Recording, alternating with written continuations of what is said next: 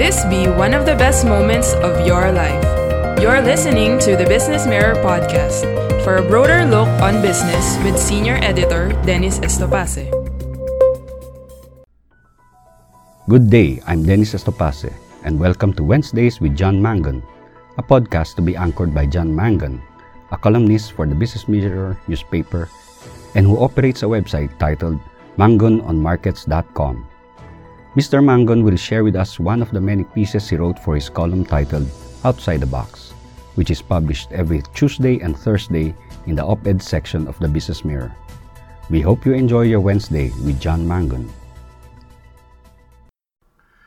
Predictions 2021. American baseball legend Casey Stengel once said, Never make predictions, especially about the future. Stengel also said, you have to go broke three times to learn how to make a living. With those, those two thoughts in mind, I try not to make predictions, as I've never made any money predicting the future. The moment you make a prediction, you assume that you will be accurate and your actions are geared to being right. It is hard to adjust to changing realities when you know you are not wrong about what is coming next. However, there's nothing wrong or costly about looking at what other people predict for the future.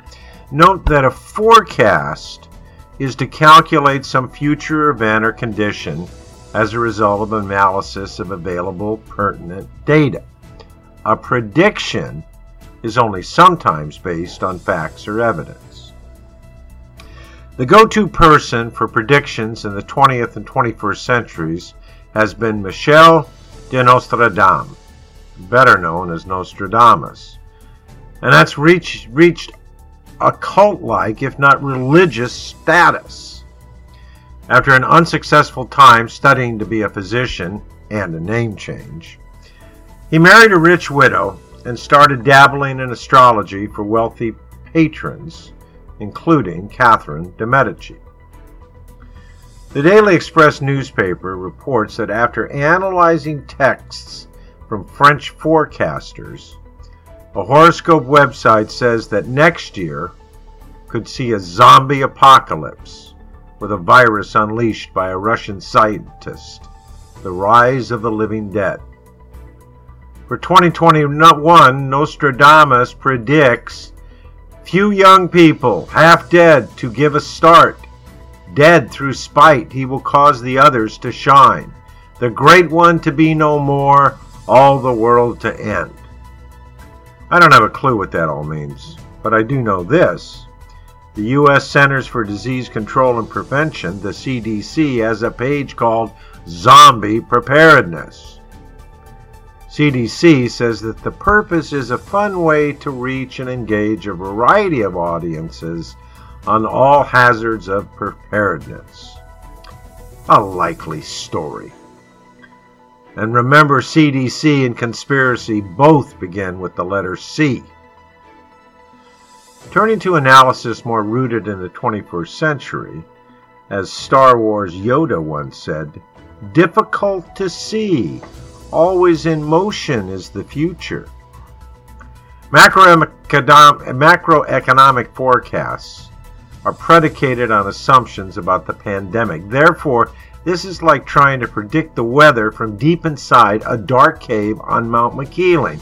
Good luck with that.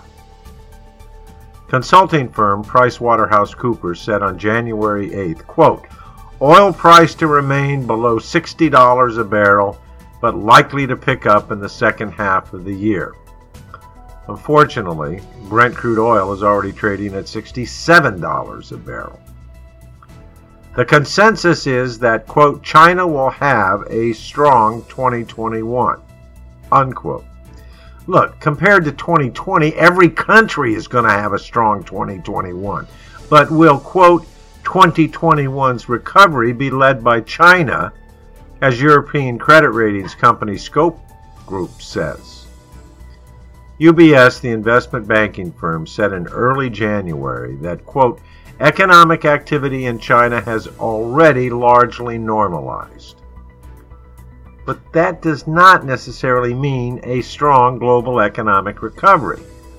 The Caixin China General Manufacturing Purchasing Managers Index fell to 50.9 in February 2021, the lowest since May of last year, and below the market consensus of 51.5. China's not going to produce goods if there's no strong foreign buying. Looking forward is always interesting, but looking backwards is when the game gets real. Listen to this.